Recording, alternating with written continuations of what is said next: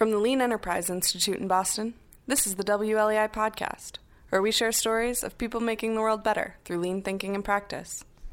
For more information about LEI, please visit lean.org.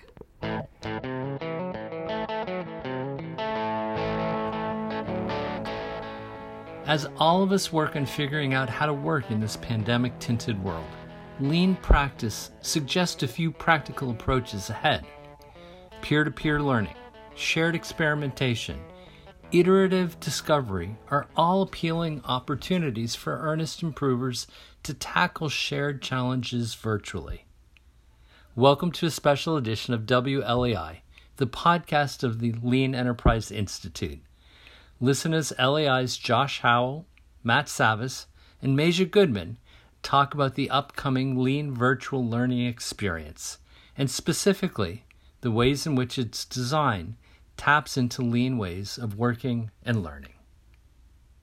So, hi, everybody. This is Josh Howell. You may know me as the president of the Lean Enterprise Institute. And I'm joined today by Matt Savas, one of the team leaders at LEI, Meja Goodman, who leads the instructional design, does much of the heavy lifting for the educational experiences that LEI provides. And we're here today to share with you about the experience we've had responding to the situation surrounding COVID 19 as it relates to the Lean Summit that we planned to put on in Carlsbad, California, and the transformation of that experience into what we're now calling the virtual Lean experience. We had a 700 person conference, quickly turning into uh, sort of a backyard cookout with a handful of friends there was really no choice for all kinds of reasons but to pivot. We had to make a change, had to do something. Yeah, we're choosing not to do nothing. So we're going to do something. And that something is meant to provide as much and we think perhaps more value than what we had planned for Carlsbad. That's right. Figuring out what a summit, a conference, can look like in a virtual setting, given the situation, people unable to travel, people not wanting to gather in large groups. So, if folks are going to be home, what can a lean summit, what can any summit, what can any conference look like virtually and deliver, as you said, a similar experience and possibly even a better experience? Figuring that out has been really exciting, really invigorating, actually. It certainly caused us to interrogate the value of a summit, right? So, why do people fly out to California to gather for a couple of days? And so that's been actually a wonderful challenge to really dig into that. What do people value in this experience? It's just been really enlightening just to interrogate that both conceptually but also in engaging with customers. And that I think in the long run will be a great thing for us here yeah. at LEI. I think that's right.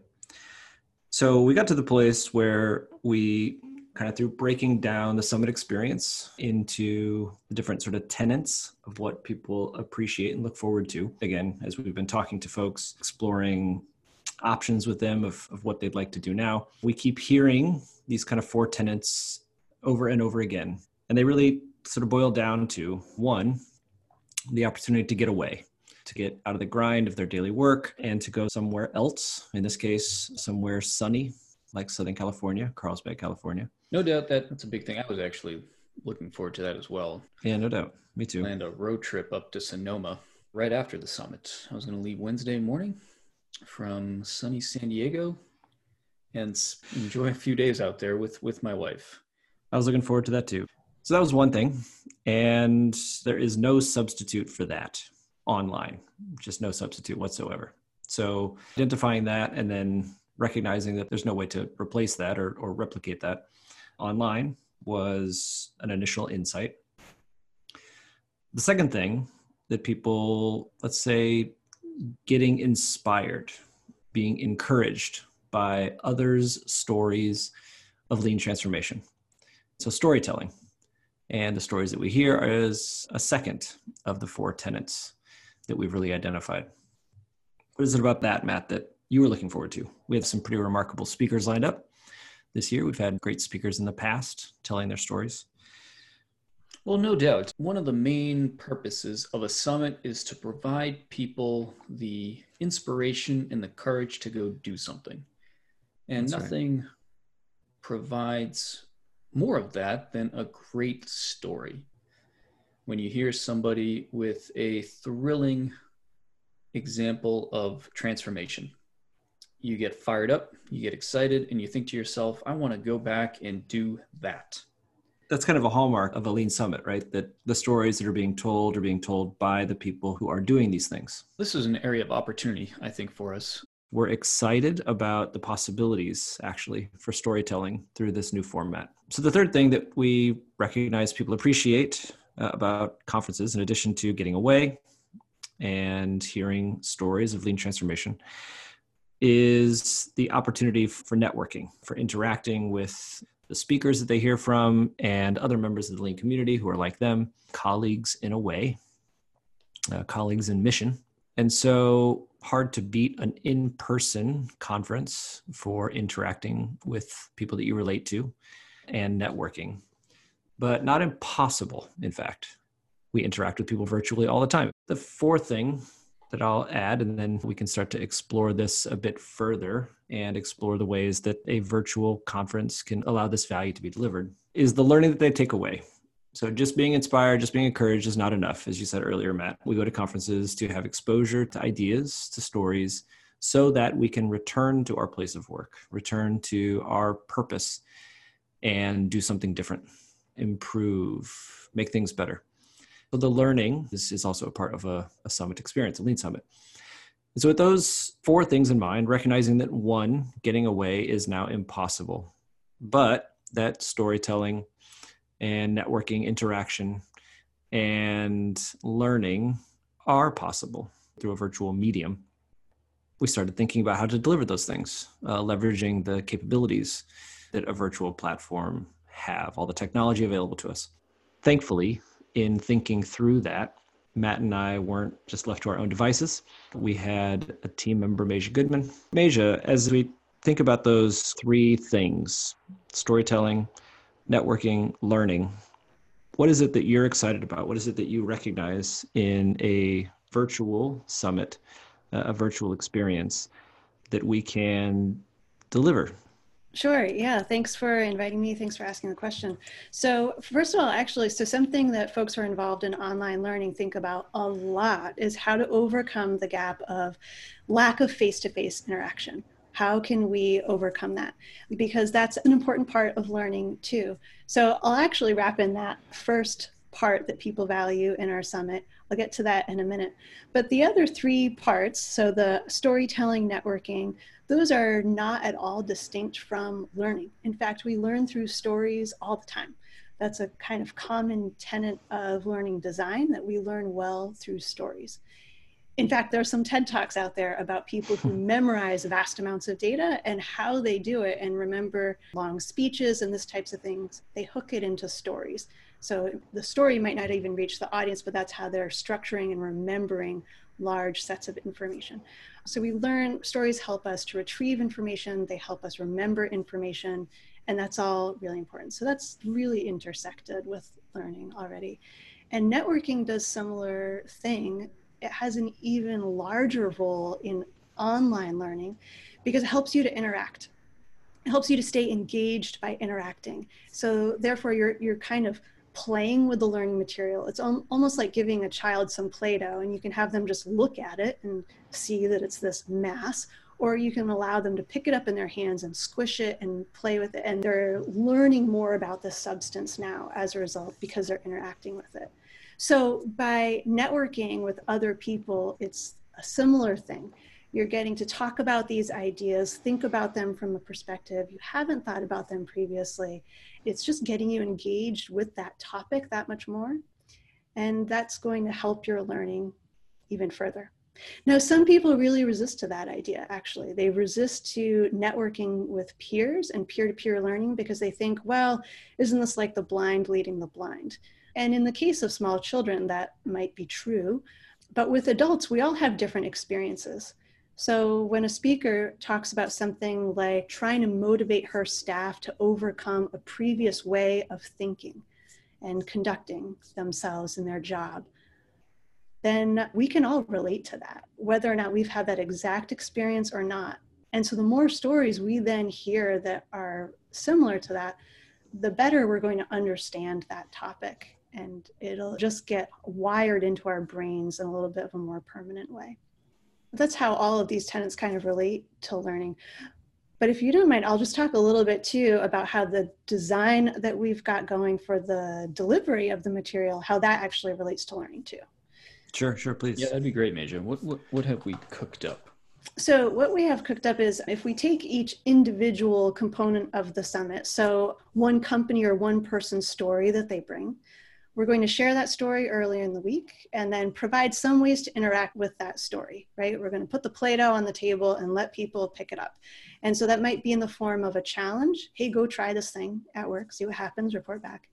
It might be in the form of a question of, hey, what do you guys think about this particular piece of the topic? And it might just be, hey, share your own experiences with this. Or it might even be asking for advice. Hey, we're hoping to do this next thing. Help us out here.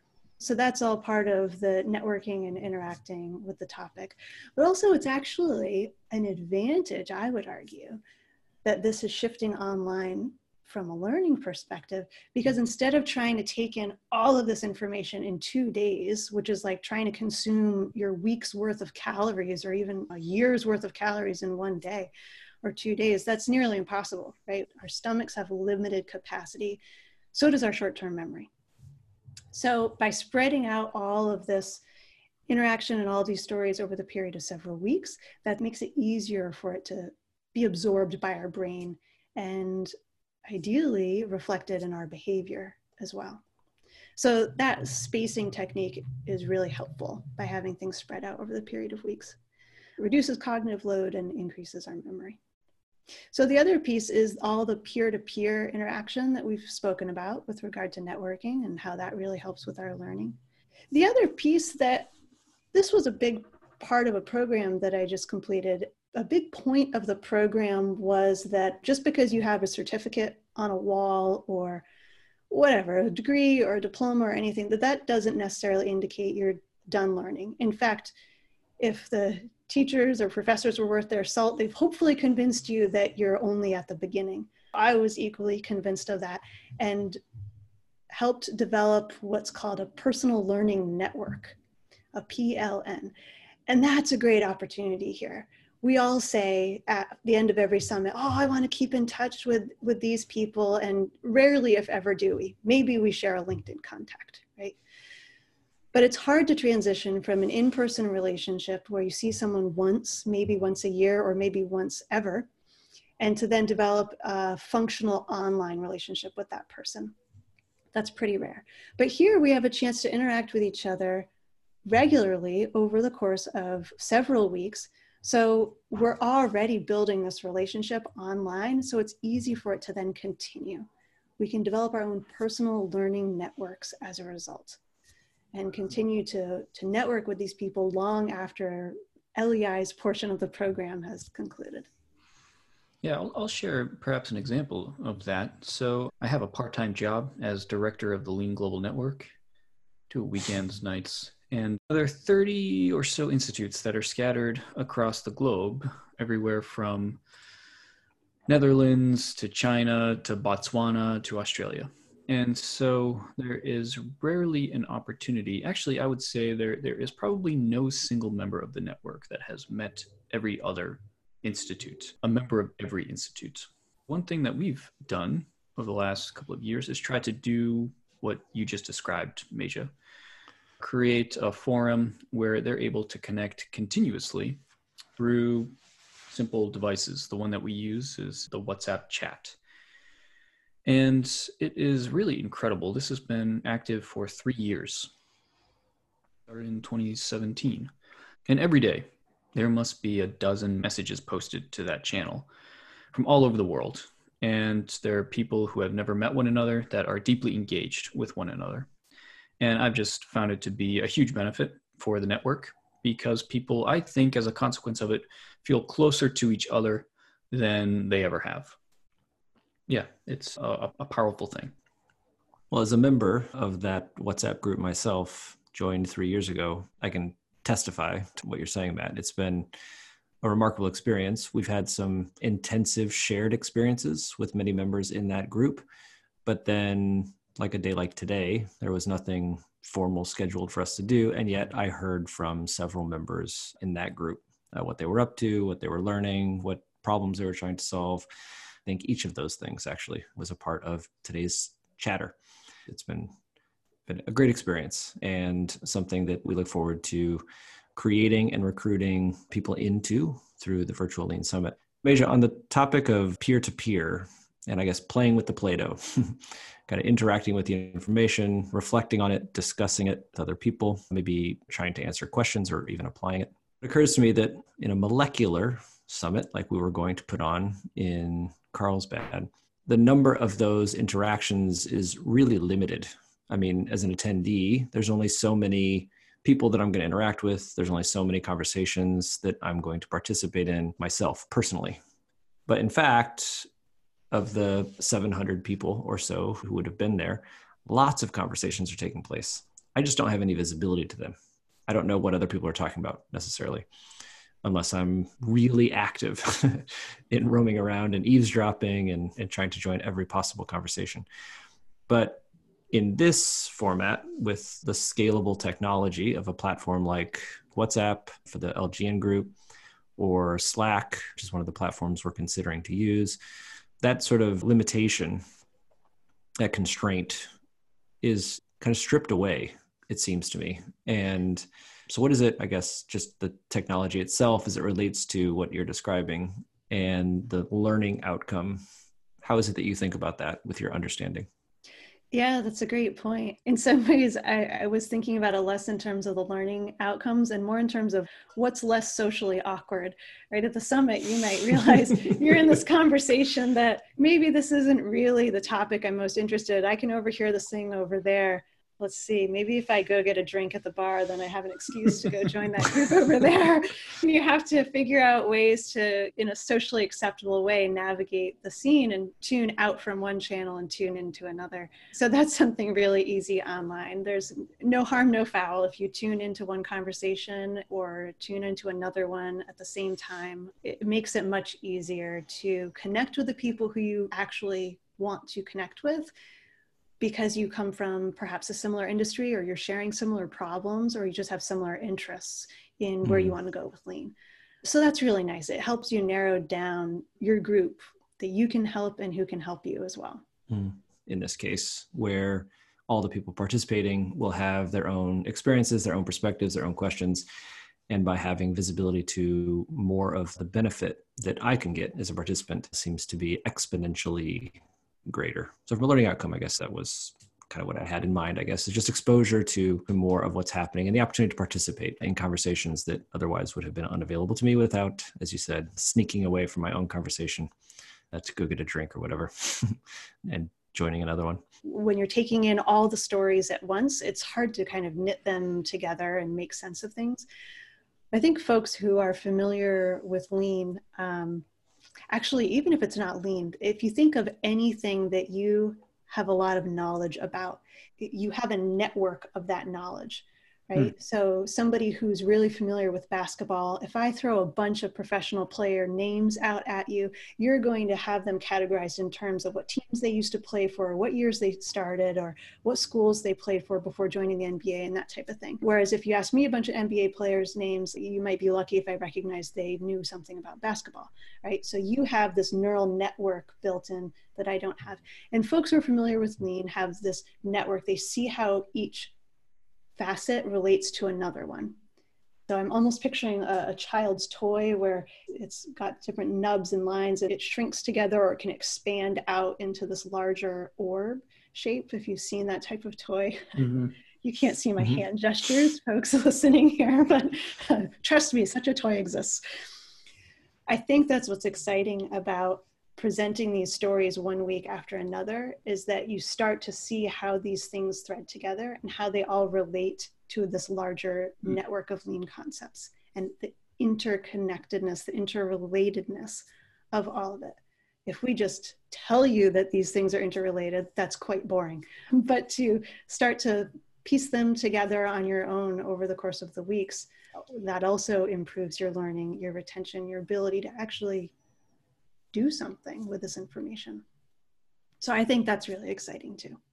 As you've laid out, Maja, from a learning perspective, from a networking perspective, from a storytelling inspiration perspective, and then how those all tie together. It seems like we have a real opportunity here to provide maybe the best learning experience LEI has ever managed to dream up.